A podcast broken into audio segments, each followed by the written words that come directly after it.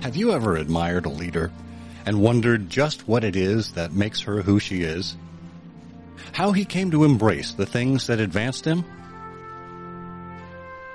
Welcome to Timeless Leadership, where we look at the principles that define success. This is a show for leaders at all stages of their careers who aspire to understand what it truly means to be a leader. And who is a leader? Dolly Parton said, If your actions inspire others to dream more, learn more, do more, and become more, you are a leader. Together, we'll explore key principles, not only in the sense of fundamentals, but also in the ethical sense. The habits, character traits, and virtues that form the backbone of leadership. Principles that are just as relevant and essential in the 21st century as they were in the first century. This is Timeless Leadership. Hello and welcome back to Timeless Leadership, where we're in our second season of exploring principles and virtues that accompany successful and admirable leaders. I'm Scott Monty. Now, if you aren't yet subscribed to the Timeless and Timely newsletter, where I regularly write about these topics, please do so at www.timelesstimely.com.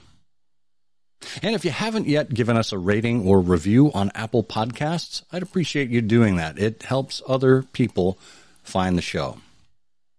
And I want to acknowledge something from last season. You may have heard our introduction with the quote from Dolly Parton. Well, last season, I unfortunately attributed the quote to John Adams. And in searching on the internet, I found there are, well, quite frankly, a number of sources for that quote. Some say John Adams, some say John Quincy Adams. But in doing the research, I found that the most common source for that quote is, in fact, Dolly Parton. So let's give her her due. This week, together we're exploring intentionality. In an era when we see so much chaos, where we get swept up in replying to the outrage of the day or follow the cues of the internet mob, it seems almost anathema to talk about control and confidence. Yet living our lives both personally and professionally with intention, it means putting more thought into our beliefs and tying our beliefs to our values and then taking action based on those values. Every day I see missed opportunities where brands take actions that are in opposition to, or at least not in alignment with, their values. Or maybe it's that their stated values just aren't really their values at all. We're at the perfect moment to think and to act more intentionally. If we take the time to look within, explore the context of the world in which we live and work, we can motivate ourselves and others to act with more meaning.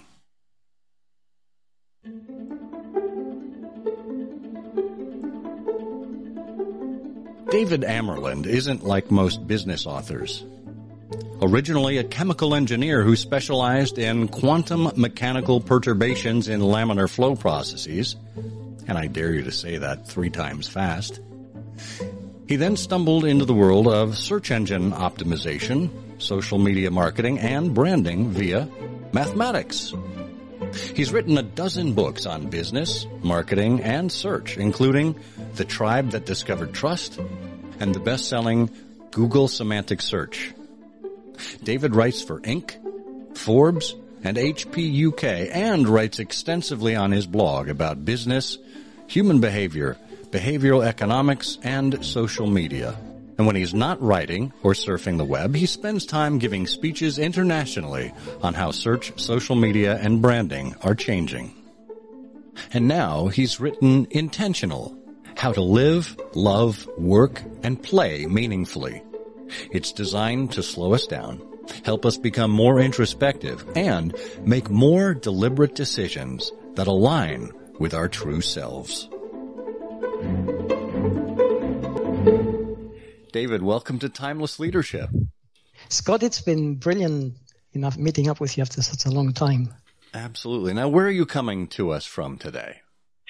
I'm in Greece. I've been here for the last um, couple of years now because of the pandemic. So when flights from Greece to the UK stopped, I was at my summer house and it's sort of become my semi-permanent residence at the moment. Well, it's a rough life, but somebody's got to do it. Right? yeah, I know you tell me, but yeah. so, uh, I want to talk to you about your book, Intentional: How to Live, okay. Love, Work, and Play Meaningfully. And we've been talking this week on uh, in the newsletter about intentionality. And it, it, seems like this is a this is an attribute or a, a, characteristic that flows from so many of the other uh, principles that we talk about here on timeless leadership. You know, we've talked about kindness, we've talked about resilience. Can you talk yeah. a little bit about um, about what intentionality is, what it means to be intentional? Well, in a sense, it's quite fundamental. It's doing things which actually have a meaning for you. And if they have a meaning for you, then it means they have a value. And if they have a value, then you're able to prioritize them and make them part of your overall direction in life. And, and this, you know, this can apply to businesses as well, really. So it's a fairly universal blueprint in how we act, how we behave, why we do things, and what sort of um, aim they take us towards. That's that's uh, I think an important distinction there. And this notion of values, um, you know, we yeah. see so many uh, companies now saying, "Yes, we are we are a values led business, or we are a purpose driven brand," and we see purpose driven marketing. And to me, it seems like a, another bit of greenwashing. You know, th- this this notion of slapping on a value statement, even when you don't really mean it. And and as a matter of fact, I just saw a headline this morning from Vox. It's uh-huh. the problem with corporate values. When values are at odds with a company's bottom line, all too often, they won't win out. Yeah, I mean, it's, it's how poignant that is. I mean, it's absolutely right. And, and, and what you just said is also right. In many ways, uh, businesses respond to what they perceive the market needs and wants because that's always worked we know from study after study that Generation Z is purpose driven in the way that actually spends money. So they will work with businesses, they will support businesses that they feel have a purpose. They want to see values behind what businesses do in terms of activity. So there's a response which is perhaps knee jerk, certainly immediate in how we businesses business actually meets that perceived need. But behind that, there's a whole gamut of activity, a whole lot of issues that have risen, a whole lot of uh, things which we used to do. And you have brought them up. You said, you know, perhaps when it comes to the bottom line, which is what drives a business, because at the end of the day, it has to be viable. If it's viable, it has to make money. If it makes money, it's profitable and it makes sense to exist. So if that's the approach we take, which is fairly hard nosed and, and sort of very accountant like, then a business is there to respond to whatever and do whatever and say whatever. And with, you know, before you know it, we're in Enron country. so, so really, we need to find the happy medium. We know that a business, in order to be viable, has to manage to do something smart. And what is a smart thing it has to do? It has to retain most of its clients, and then it has to find new ones and keep on retaining them, or keep on finding new clients at a lower cost than you found the first ones. So if it does that, it becomes a viable business because it increases the slice of the pie in the market and it keeps on doing things at a lower cost to what it actually gets in, which is how, how it becomes profitable. But in order to do that, it has to connect and we can only connect at a human level. You know, we know advertising doesn't really work. We know that smart messaging doesn't work. We know that marketing messages have a very short lifespan and they're very quickly um, showing up if they're not true. And if anything, they cause further and deeper problems to a business. So essentially, perhaps some businesses are faking it, but in faking it, you know, inevitably they're going to uh, behave in some ways which reflect their messaging. And if that is a persistent type of behavior, it may actually lead to real change. So that's that's interesting to me because on the one hand, you've got inherent values that would drive behavior. But the way you're talking about it, it seems like there can be behaviors that then influence values. Yeah, I mean, let's let's think let's think about this for a minute. Let's think, you know, we have a, a very strong notion of what it means to be American, American in American culture, and we say there's a you know European in a European culture, but at a bio-neurochemical level, the two beings are you know indistinguishable from each other. Both bleed, both feel hungry, both get tired, both need to sleep, you know, both want some clothes on their back and so on. So what is it that actually makes you American and somebody else like me, for instance, European? And the, the easy answer to that is my environment. So if I were to exchange places with you for a month, I would essentially within that month respond to the pressures which the environment imposes upon me and my behavior would essentially become American. And, you know, if you take my place, you would become European in your lifestyle, in your approach. You know, you're going to have a siesta in the afternoon if you're living in Spain or Greece or Italy. You know, you're going to go out late for a cup of coffee in the evening because of the nightlife. And if you didn't do those things, because you can say, I'm American, well, you wouldn't actually integrate. And if you didn't integrate, you would feel, you would feel socially excluded. And we are social beings. We want to be included. We want to feel that we're part of a group, a greater whole than us. So culture and activity, or rather behavior creates culture. Culture drives behavior, you know, values and, and which we support values rather. Yeah. And I think this, this notion of, of contextuality, hmm. uh, putting ourselves in the context of something and, and observing it Right. I mean, it, it's one thing to just immerse yourself in the culture. It's another thing to actually observe what's going on around you, assimilate in some cases if you're trying to, to fit in. Um, yeah. and, and, and that, that brings me to what you talk about with respect to, uh, identity. I thought yes. this was fascinating. The, the three constituents of identity. Can you, can you talk about those three? Well, essentially, part of it comes from our you know, if we simplify it, you know, in, in, in basic English, right? It's what we want, what we feel we need, our, our own needs. Then it's the perception of the needs, of rather the perception of the, of our, of the people around us and how they see us. And then the expectations of what we do and the impact those things have. And, you know, if we think about a school playground, for instance, you know, there's a, a tabula rasa. A child goes into school playground, intermixes with others, and suddenly we begin to see its own self and personality because it wants to do things. He wants to grab that toy. He wants to push that boy. He wants to pull somebody's hair. But then he also wants to be accepted. And also he thinks, he begins to realize there's an expected norm of behavior. And I think we can, we are seeing in playing out in real life now, one of the largest social experiments ever with COVID essentially in the past we couldn't socially exclude anybody to see how social exclusion would actually affect somebody's behavior. But we can see that with COVID, you know, we've been isolated for a year, some of us more than that. So we come out of that and suddenly we don't know how to behave. We don't know how to, to be socially adept with people. We don't know what is safe to say. We feel anxiety, which we can't really manage. So our um, some of our behavior is a little bit out of kilter. We externalize aggression when we shouldn't. We overreact when we shouldn't. So, you know, these are things which happen because you can say that we are broken a little bit because we've missed out that element of socialization. So our identity, in a sense, has been affected. We don't know now how to fit in the world because the world has changed. Yeah.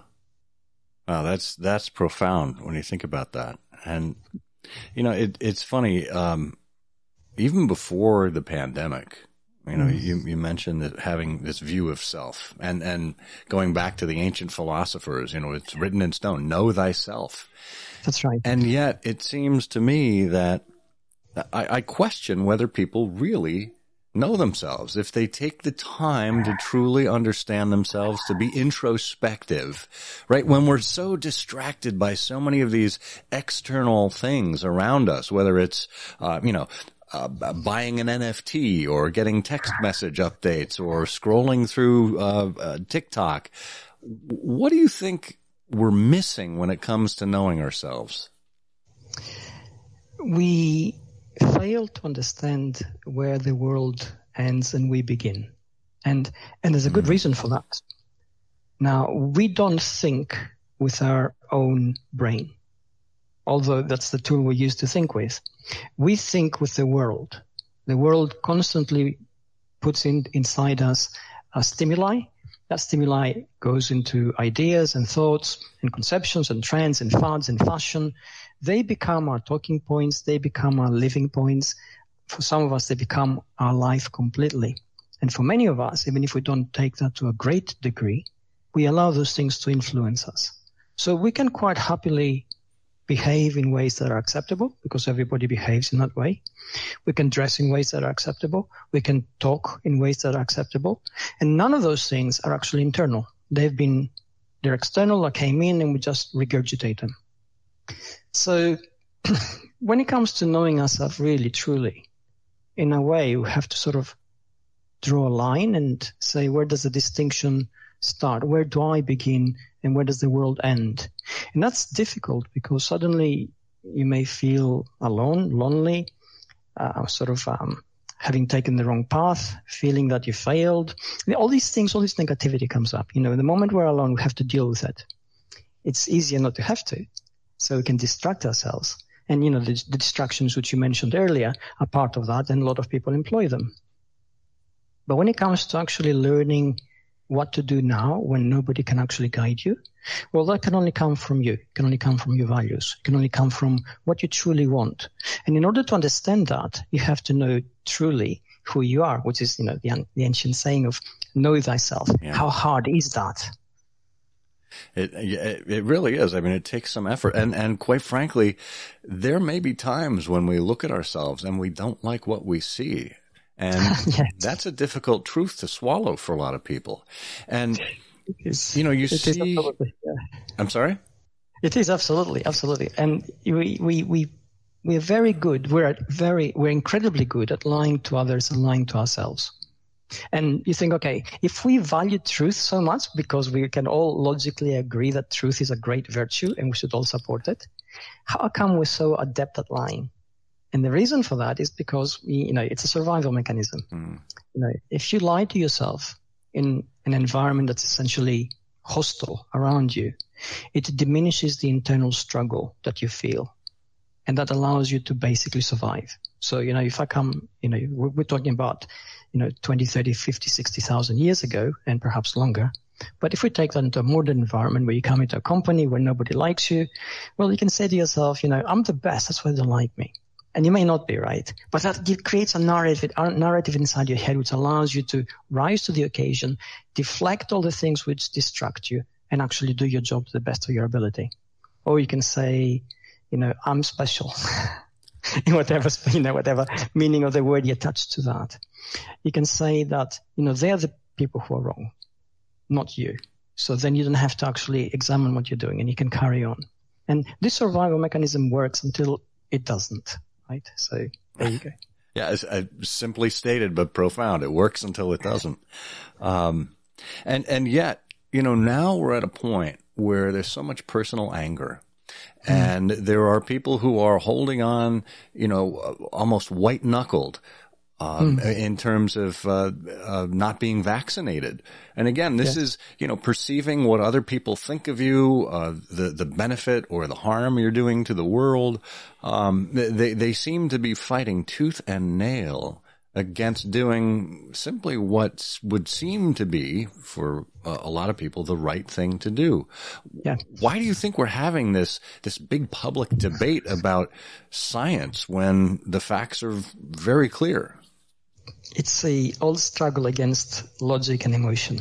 Now, we have been in the 20th century, for most of the 20th century, we were conditioned to believe that emotion was wrong and actually made the word emotional sound almost like an insult. And logic was everything. And if you want to succeed in life, succeed in business, you had to be ultra logical, almost like uh, Mr. Spock, who had his emotions under complete control and you had to sort of ignore anything that happens to you. Now, what do we know today? We know that essentially everything which we do is emotional because emotion creates a motivation. And then we apply logic to explain it. And in that, we also tie in part of our belief system, which becomes part of our identity. So if I have a particular belief, and that belief comes from my own worldview. So suppose, for instance, that I grew up in a small town in, you know, let's not make it America. Let's go to a small town in Australia. I haven't been out of my town, you know, I'm quite happy here. And then the pandemic happens. my entire worldview consists of my friends and, and, and the, my colleagues and the people around me. And then some scientist says, you know, science works. I know, I know it works theoretically and tells you to muzzle up, put a, a mask over your face and a vaccine in your arm.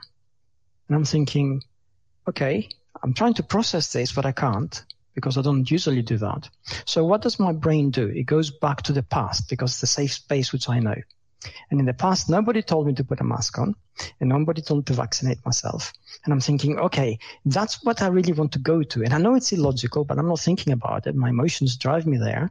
So the moment you say, listen, David, this is what you've got to do, I see it as an attack on my identity.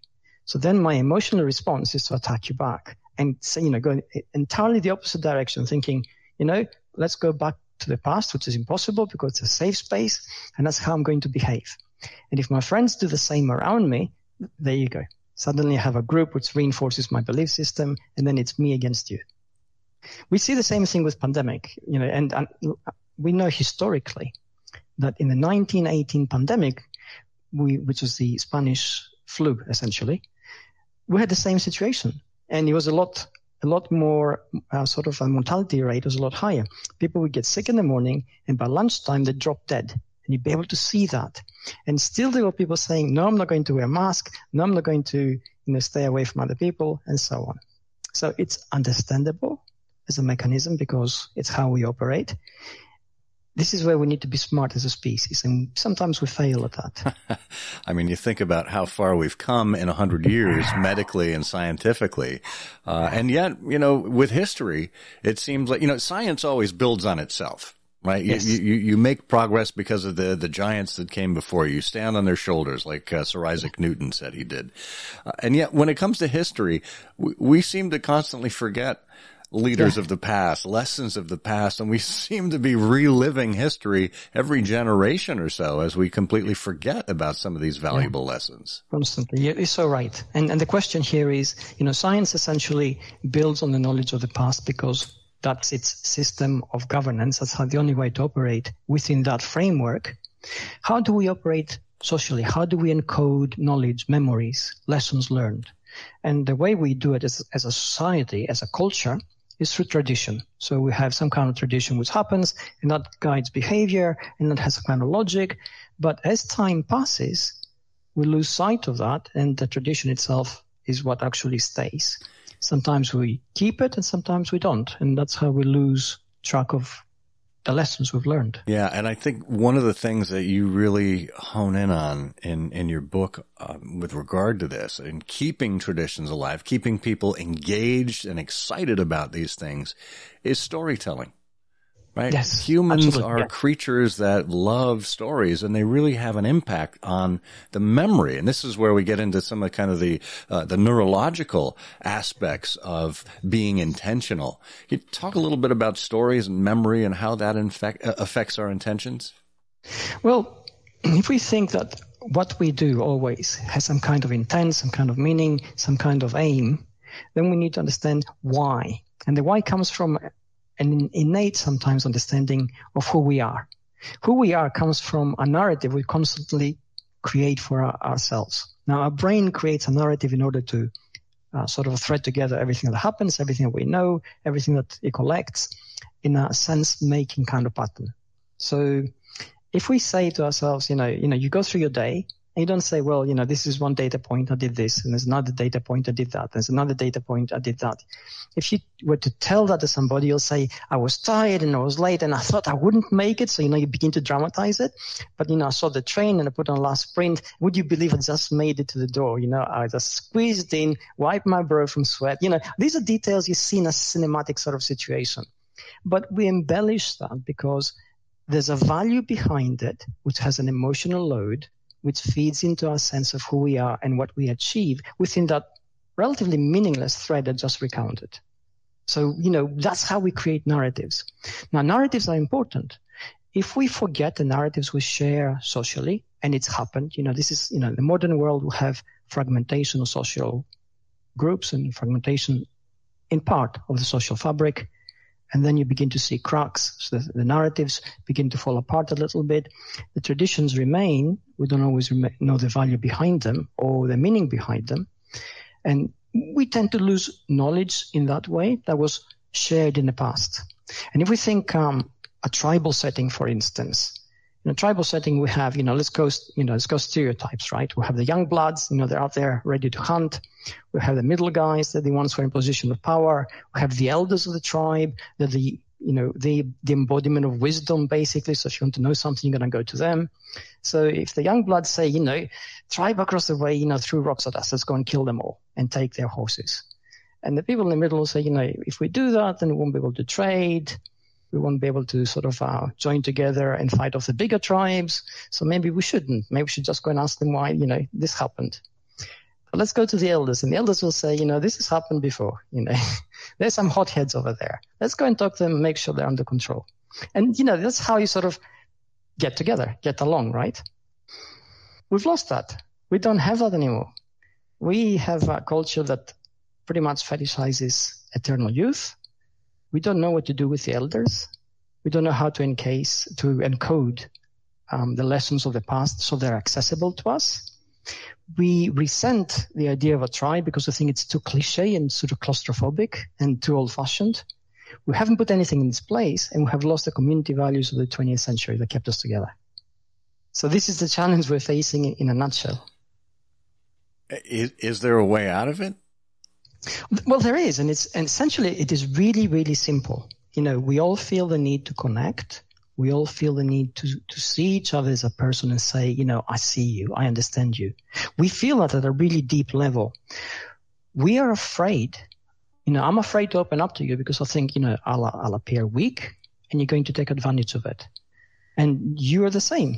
And until we begin to sort of find some way of connecting, sharing a safe middle ground that allows the connection to grow, then you know we are sort of doomed to stay at opposite ends. Mm. But that you know that solution, simple as it may be, is very powerful, but it's difficult to implement. In some ways, it seems to me that what we've experienced over the last couple of years through the pandemic is we've um, I don't I don't want to say fetishized or celebrated, but we have acknowledged vulnerability. We have acknowledged that there are people that are struggling at home when they've had to work remotely, juggling families and uh, spouses and partners and work responsibilities and all the rest that yes. seem to be invisible when we were b- working before the pandemic and suddenly it, it's it's all before us on every zoom screen. That's right. I mean the, the facade has fallen right? It dropped off. And it dropped off because the pandemic stripped it away so you see, okay, what are you doing? You're a CEO, you're running a multi, you know, a global corporation, but you're still in your living with your dog and your wife and your kids. so that makes you human. And in that we found strength. So that allowed us to become resilient when we should have fallen apart. And it shows promise of what we can actually do. You know, if we work like this, literally, there's nothing we can't do. Mm. We just need to consciously now, intentionally, if you like, begin to operate in that fashion. Yeah. And so much of what we knew and what we expected and what we counted on previously was simply stripped away with the pandemic. These new norms, if if I can. I mean, there is no normal anymore. There's no, just no. The, the way we do things now. Um, and what, what interests me is you you you open your book by saying uh, intentional is a game plan, and I wonder is it possible to have a plan when so much around us is uncertain? How, how do those fit together? Well, great question, and this is fabulous. And you know, it, it comes right down to the heart of the uncertainty we all feel, which the pandemic has magnified. Now, let's be clear here. The uncertainty has always been there. Nothing has ever been certain. However, trying to deal with that, we were very good at putting together multifaceted sort of approaches and layers, which created a sort of a semblance of security. So you were pretty confident, you know, you're going to go to work the next day. The building wasn't going to come crashing down because planes didn't crash into it. You know, you can see how, you know, these things were there. And then things started happening, you know, beginning with the year 2000, which began to shake our world the uncertainty levels begin to go up and up and up and up. And now we're in a place where all we feel is the uncertainty and we can't really find a way to navigate it. Well, we have always had that. You know, first people to come out of the caves must have felt hugely uncertain, unimaginably fearful, and all they had was each other. You know, a group of people against the world, and they didn't even know how it worked. There was no science to tell them. There was no social media to connect them with other tribes. All they could feel was that they didn't have teeth, they didn't have big muscles, or you know, they couldn't run very fast. Anything could eat them, and they had to band together as a group. And they did it. And through that connection, you know, when we connect with each other, it doesn't matter how afraid we are, we begin to feel a certain amount of certainty because there's somebody else there. And we know neurobiologically there's a response in our brain. You know, the centers of the brain which control how we feel in terms of fear and panic and stress begin to um, become to, to, be, be, be dialed down. And the centers of the brain which process the higher thought processes begin to kick in. So basically then we begin to form a plan for our next step. And here comes the, the, the whole point of all this. The brain is there to do one thing only. It's there to help us survive. And then it, to do that, it only has one function. It tries to predict the next possible moment. So if it can do that, then there's a game plan. It allows us to survive. And you say, well, how do we do that? Do we have a crystal ball? And no, we don't. But what do we have? We have empathy which allows us to connect with somebody, understand how they feel, understand their motivation, reasonably, reasonably predict their next step, their behavior, which then allows us to trust them. And if we trust them to vary, in varying degrees, then we can work together. And if we work together, we begin to build things. so essentially, you know, the whole complexity we see about us comes from very simple sort of functions in our brain. And all of this happens in split seconds without us even realizing it. I mean, it, it's really baked into the deepest portions of our brains. Absolutely. And, and the magic of it is that, you know, once we experience something, you know, you know, have your electrodes in our skulls and we can see how all the little centers light up and we can get fMRI images of the brain thinking. But once we experience it a couple of times and it becomes ingrained behavior, then all those things don't happen. The brain appears to be inert. So you think, you know, how, how did that happen? It's almost like we codify schemas which kick in immediately, yeah. save a lot of time, and guide us. That's astounding. That's really astounding. And and with this um, perceived sense of control or knowing what we can can control in an uncertain environment. With that comes confidence, and yes. uh, I want to make the bridge here uh, from control to confidence to happiness, which is uh, a, a, really interesting element for me. And I want to read a quote from your book. It says, "Confidence, in turn." contributes significantly to our sense of control over our life. A sense of control is what allows us to critically examine and adjust our beliefs, hold firm to our core values, develop the right kind of attitude, and display grit when we need it.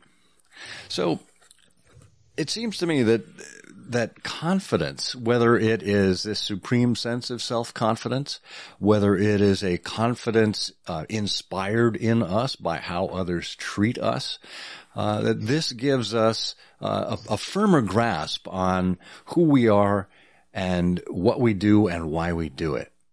Yes, it brings alignment in many ways. In many ways, you know, if we don't have confidence in our abilities or in our capabilities or in the world around us or in our predictions or in our thinking, we are not, we, we're in constant sort of um, cognitive dissonance. We're fighting against ourselves. We're fighting against that little negative voice in our head that says, you know, cross the road now. No, don't do it. It's going, the car is going too fast. No, no, no, no, go now, now, now, no, don't go until you get tired and you make the mistake and you try to cross the road when the fast car is way too close for you to avoid. Okay. So, so it's a lot easier if you have, if you're confident in your estimation of how things are going to happen, in which case then you can cross the road safely. Right? Mm. You can see the car is really far away, maybe going fast, but the road is not very wide, and you're fairly capable of sort of taking 10 steps very quickly without falling over. So as we calculate all, all those things, you know, we get across the road, we have achieved our goal, and we're fairly happy because we survived the crossing of the road. I mean, it's it's true. I mean, I see this in uh, our, our youngest child, who's uh, seven. You know, she's uh, very uh, hesitant to do certain things for the first mm. time, and even after going through the the rigor of of doing that thing, even though she didn't want to, uh, suddenly she's comfortable right? And yeah. it's a, it's a microcosm of all of these yes. challenges we face in life, whether it's uh, moving or uh, starting a new relationship or ending a relationship, uh, finding a new place to live, etc. Um, th- there's a lot of things that we perceive to be uh, really challenging, and yet once we do them, we either realize it wasn't that big of a deal, or we understand, okay, well, this is the pattern I have to follow in order to be successful. Yes, and I think you know I'm, glad you brought children up because they are the perfect experiment. You know, as a parent, you see them grow up. You know that you know as soon as they're like three or four, their brain is almost as complex as ours in terms of the centers it has. It doesn't have the networks yet because you know the lessons haven't been learned. But what it really doesn't have are two critical components. It doesn't have experiences and doesn't have memories and knowledge. And it's those things actually that make the brain you know, function the way it's, it, it, it's supposed to in an adult, which makes us, you know, responsible sure. and capable. So watching children grow up and seeing how they actually learn about the world and their place in it, and then they get a sense of who they are in that kind of construct. That's amazing. It's, you know, it's a magical experience. It is. It is. And, you know, the wonder of children is, uh, you get to experience joy through them, unbridled joy. Uh, whether it's them doing something for a first time or responding to something. And, and it's, it's almost happiness by association. Right. It is. And I'm glad you brought that up because, you know, essentially emotions are contagious.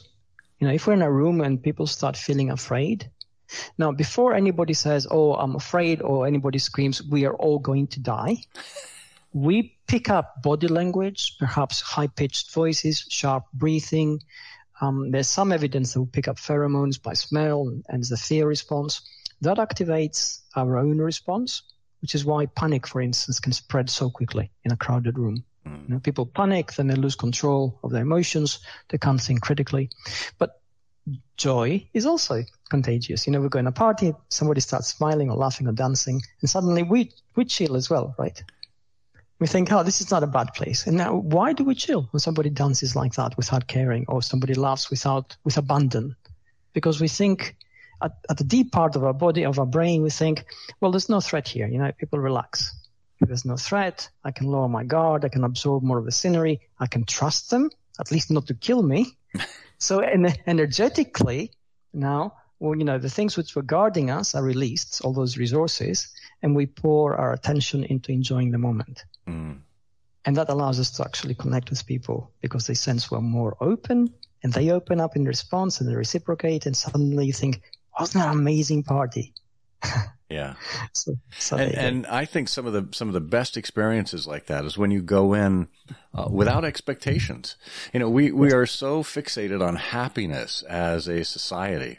Uh, mm. Everyone wants to attain happiness, like like it's some mountaintop to, uh, to to to scale.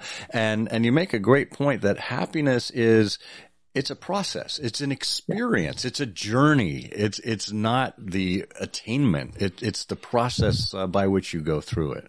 Exactly. And and I think you know you made such again such a deep point here.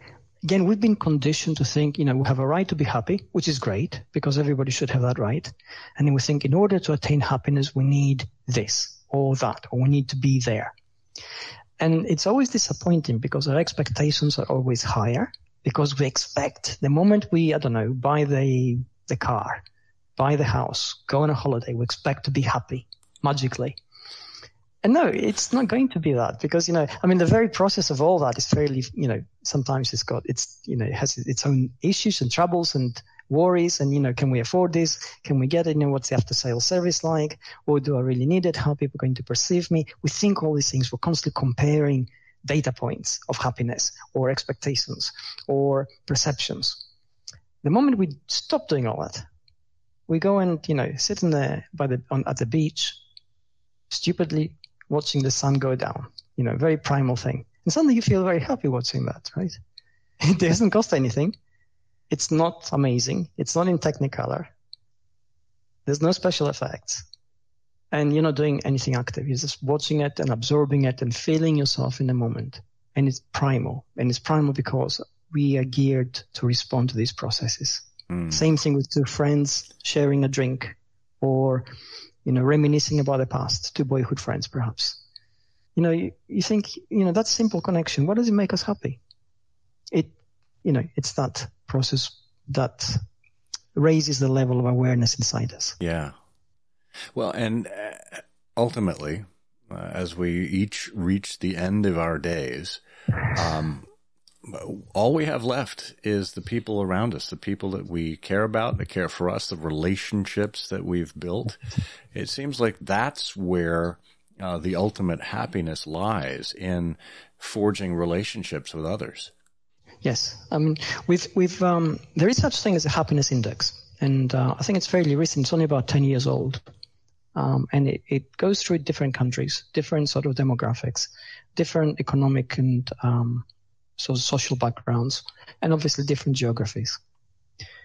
And time and again, we see that the countries which are most advanced, we expect people to have almost everything, and they, potentially they can have almost everything, are the least happy ones. You got to say, you know, why is this happening? And the reason it's happening is because we haven't yet got the right balance. Okay, I mean, the poorer countries towards the bottom of the table, they're also equally unhappy because, you know, they struggle to have things which they can't have and they want them. And, you know, there's comparison again, comparison points. So basically, it comes down to balance. And, you know, we, we begin to sound almost mystical here. We're looking for some kind of Zen. But at the end of the day, it's what you said, right? We all know logically that we're going to end one day. We're going to die. And that's it, right? Whatever happens afterwards is not really our expertise to definitely talk about. We can only, you know, hope with that through whatever belief system we use. So really what we really know is what we live. And if our life doesn't actually balance properly, it is highly unlikely that we will feel happy. So, you know, if you use just a few metrics to say, you know, this is what I've done in my life. I've, you know, I've built buildings or I've accumulated money or I've built businesses and sold them or kept them or grew them or whatever. Okay. What else have you done? Nothing. Is that enough? Well, no, it doesn't really fulfill us. But if you say, you know, I've got these friends and they've always been by me, then you say, ah, oh, does that make a difference? Well, we know again scientifically that it does. And how do we know it? There are blue zones across the world. Uh, Sardinia, there's uh, one Ikaria in Greece. There are places in the world where people seem to live forever. Pretty much. I begin to see why you're in Greece. and they studied these blue zones. They studied the lifestyle. They studied you know, different cultures. You know, some in Japan, uh, some in the islands of Okinawa. And I think, you know, how do these people live so long? How do they not have health problems? Do they exercise more than anybody else? Well, the answer is no. Do they have a special diet? Well, they don't have a diet which is high in processed foods, but it's not particularly special. And from blue zone to blue zone, it varies with the culture. So what is the common thread in all these, in all these areas? Do they not have stress in their life? Actually, they do. They, a lot of them haven't enough material possessions.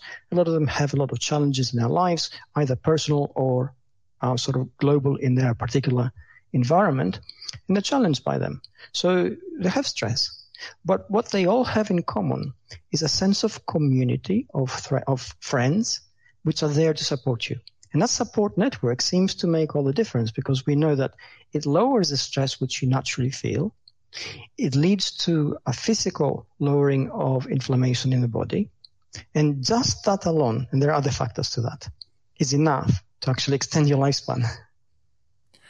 I I love that. And and look, when you're when you're focusing on your community, when you're focusing on relationships, all of those things take an effort. I mean, this isn't yes. this isn't a completely stress-free environment, like you said. You, you do have to put in the work. You have to be intentional uh, with how you approach these things. I, I think it makes great sense. And you know, I think in some ways, particularly in the United States, we're cursed by the rights that we uh, were granted under Thomas Jefferson's wonderful document, the Declaration of Independence. He says uh, all all Americans are. Um, uh, have the right to uh, the inalienable rights of life, liberty, and the pursuit of happiness. And that, and Yes. that's interesting too. He says the pursuit of happiness. You don't have the right to be happy, right? You have the right to pursue happiness. Exactly. I think it's a process, right? I mean, and he, I think, I mean, I frequently read that document and I'm thinking, how did these people come up with that kind of vision back then? Okay. And it humbles me, right? Whatever sense we have of, of ourselves as the pinnacle of our civilization should be humbled just by reading that because it is so fundamentally human and it has so many truths that you realize there's a lot of thinking that went, went into it. And they were able to actually process these thoughts at a really deep introspective level and then generalize them to a population that you know was burgeoning at the time. So you know these are these are things we need to sort of keep in mind always And, and we think about it now. I mean, life, okay, obviously that- that's a human right. Liberty, yes, we all have the right to be free. Why do you think Jefferson chose the pursuit of happiness as the third leg of that stool when he could have chosen something else? I mean, where do you see the, the thinking Well, behind that? i think um, and i'm speculating here obviously but i think if you're building a society and you want to provide that society with a rule that will help guide it irrespective of the scale and size that it's going to reach in the future you need to give it a process that will help it achieve balance but maintain ambition. And you know that's why i find it magical. You know it's magical words magical concepts enshrined in a document that's so old now. And we think you know wow it takes your breath away. And and that's what it is. I mean if we're creating a society today you and i get together you know we have wikipedia at our disposal the whole internet at our fingertips. Would we come up with anything as smart or, or wise or deep? I, mean, I, I personally doubt it. No, and I'll tell you, when Jefferson was writing that document, and, and John Adams uh, had responsibility for it, he said, "No, you're the better writer. You should handle this." Jefferson was in a uh, a, a two room flat in Philadelphia. He didn't have his library with him. You know, and, and this is this is the guy whose library, his personal library, went on to be the basis of uh, the Library of Congress in in the United States. He was so well read, and yet he didn't have those at his fingertips. But he absorbed it. He, he absorbed it. He he believed it. He he had the values that really drove the formation of that document. Yes, and and you, uh, you know, I suspect, and you suspect that he also had a very strong sense of self, who he was, what he wanted, and and that's what gives us the certainty to do things, to say things with confidence that will reverberate into the future, which we can't even imagine, right? I mean, he can't possibly imagine our world, and yet his words are so pertinent today to all of us. So Now, of course, we have to put a huge asterisk next to this that he was a slave owner too. At the same Yes, time, he was espousing liberty. That's a whole discussion for uh, another it's show somewhere. Yeah, absolutely. And uh, I think here's the thing: none of us ever are perfect, and all of us, more or less, are the product of our environment. So you know, we judge him by today's standards, and he was living in that world then. Okay, it's like saying you know Spartans were cold-blooded killers. Well, yeah, they were, right? But they had to survive or you know Japanese samurai. What's a documentary of on, on Japanese culture? You know they were completely transactional. They'd be fighting by your side today, but you're losing, so they switch sides and fight against you. You think, how can you do that? But that was the culture. So there you go. Well, in some ways, we're all a, a, a victim of our surroundings. Yes, absolutely. Which, which comes back to the you know our original sort of opening points about identity and environment, and you know if we switch sort of places, you know I'd become very American for a while, and you become very European. Possibly even Greek. yeah. I'd be willing to try that. well, uh, David Amerland, thank you so much for spending this time talking with us intentionally about intentional, how to live, love, work, and play meaningfully. You can find more about the book and David at davidamerland.com and via all of the links that we have in the show notes. Thank you so much. It's been brilliant.